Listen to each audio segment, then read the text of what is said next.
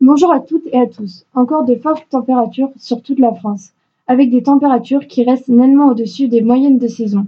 Un fort épisode de sécheresse, notamment à Toulouse, où il fera quarante-deux degrés, trente-six degrés pour la capitale, trente et un degrés à Strasbourg et jusqu'à quarante-quatre degrés en Corse. Néanmoins, seule la Bretagne échappera aux températures les plus élevées, avec vingt-neuf degrés sous la couche nuageuse. N'oubliez pas que le risque d'orages violents dans la capitale et à Nantes reste très élevé. Mais n'ayez crainte, car tout ceci n'est qu'une fiction. C'est ce qui risque d'arriver si nous n'agissons pas.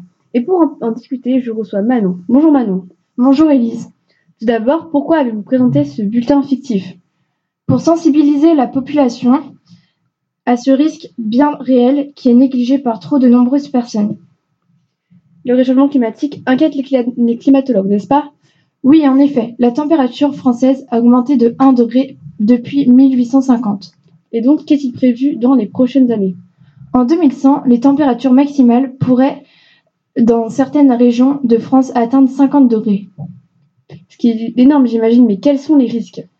Une forte augmentation du risque de canicule, de cyclones, de fortes tempêtes, d'inondations, risque d'incendie, extinction de certaines espèces animales et même d'une probable destruction de la couche d'ozone qui, je le rappelle, nous protège des rayons U V. Mais comment ça, des inondations ? Eh bien, la fonte des glaciers engendre une augmentation du niveau de la mer qui augmente le risque de crue de fleuves. Et comment faire pour limiter ces risques ? Essayer d'utiliser le, de moins sa voiture, favoriser le vélo, la marche, les transports en commun et le covoiturage.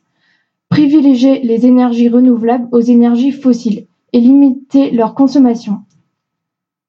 Bon bah alors, tous au sport. Merci Manon, j'espère que vous avez passé un très bon euh, moment euh, avec nous et à très bientôt. Merci à vous. Euh, toutes ces informations proviennent des articles du Monde.